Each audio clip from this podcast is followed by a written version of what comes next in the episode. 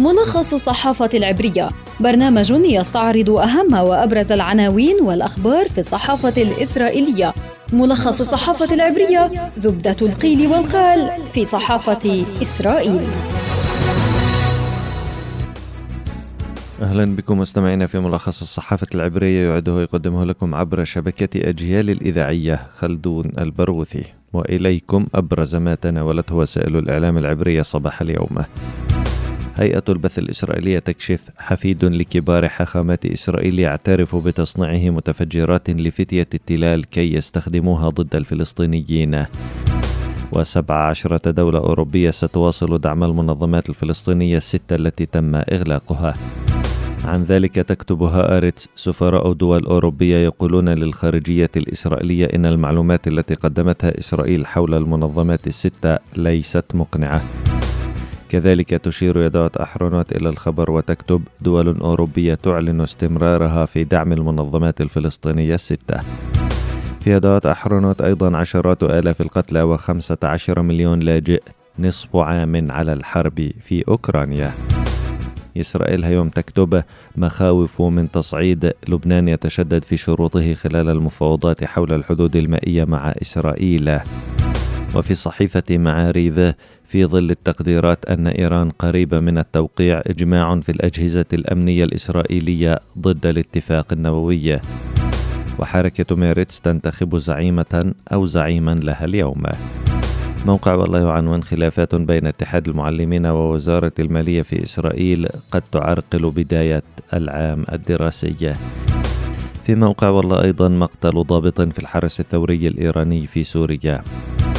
وفي القناة الثانية عشرة إيران تقول إنها قادرة على تدمير إسرائيل دون الحاجة لسلاح نووي. أما في القناة الثالثة عشرة فنتنياهو يقول إنه سيعمل على توحيد بن جفير وسموتريتش من جديد قبل انتخابات الكنيست. كشفت هيئة البث الإسرائيلية أن حفيدا لاثنين من كبار حاخامات إسرائيل عمل على تصنيع متفجرات بهدف تقديمها للمجموعة الإرهابية المسمى فتية التلال في الضفة بهدف استخدامها في اعتداءات ضد الفلسطينيين. وحسب تقرير لهيئة البث الإسرائيلية فإن المعتقل اليهودي المشار إليه بالحرف ألف هو حفيد للحاخمين حايم كنايفسكي وأهرون يهودشتاين من اعتقل قبل نحو شهر ونصف الشهر بتهمة السعي لتنفيذ جرائم على خلفية قومية وتصنيع وسائل قتالية والاتجار وحيازة وسائل قتالية وتصنيع مواد متفجرة. وحول المعتقل اليهودي غرفته في مستوطنة مدعين عليت إلى مختبر لتصنيع المتفجرات كي يقدمها لفتية التلال لاستخدامها في اعتداءات تدفيع الثمن الإرهابية ضد الفلسطينيين.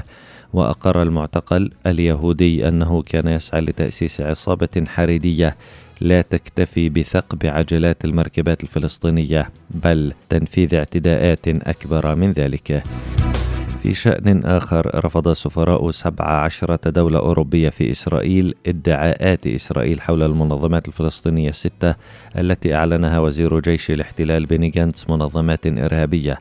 وأبلغ السفراء الأوروبيون وزارة الخارجية الإسرائيلية خلال اجتماع متوتر أمس أن إسرائيل لم تقدم معلومات مقنعة لهم حول ادعاءاتها ضد المنظمات الفلسطينية.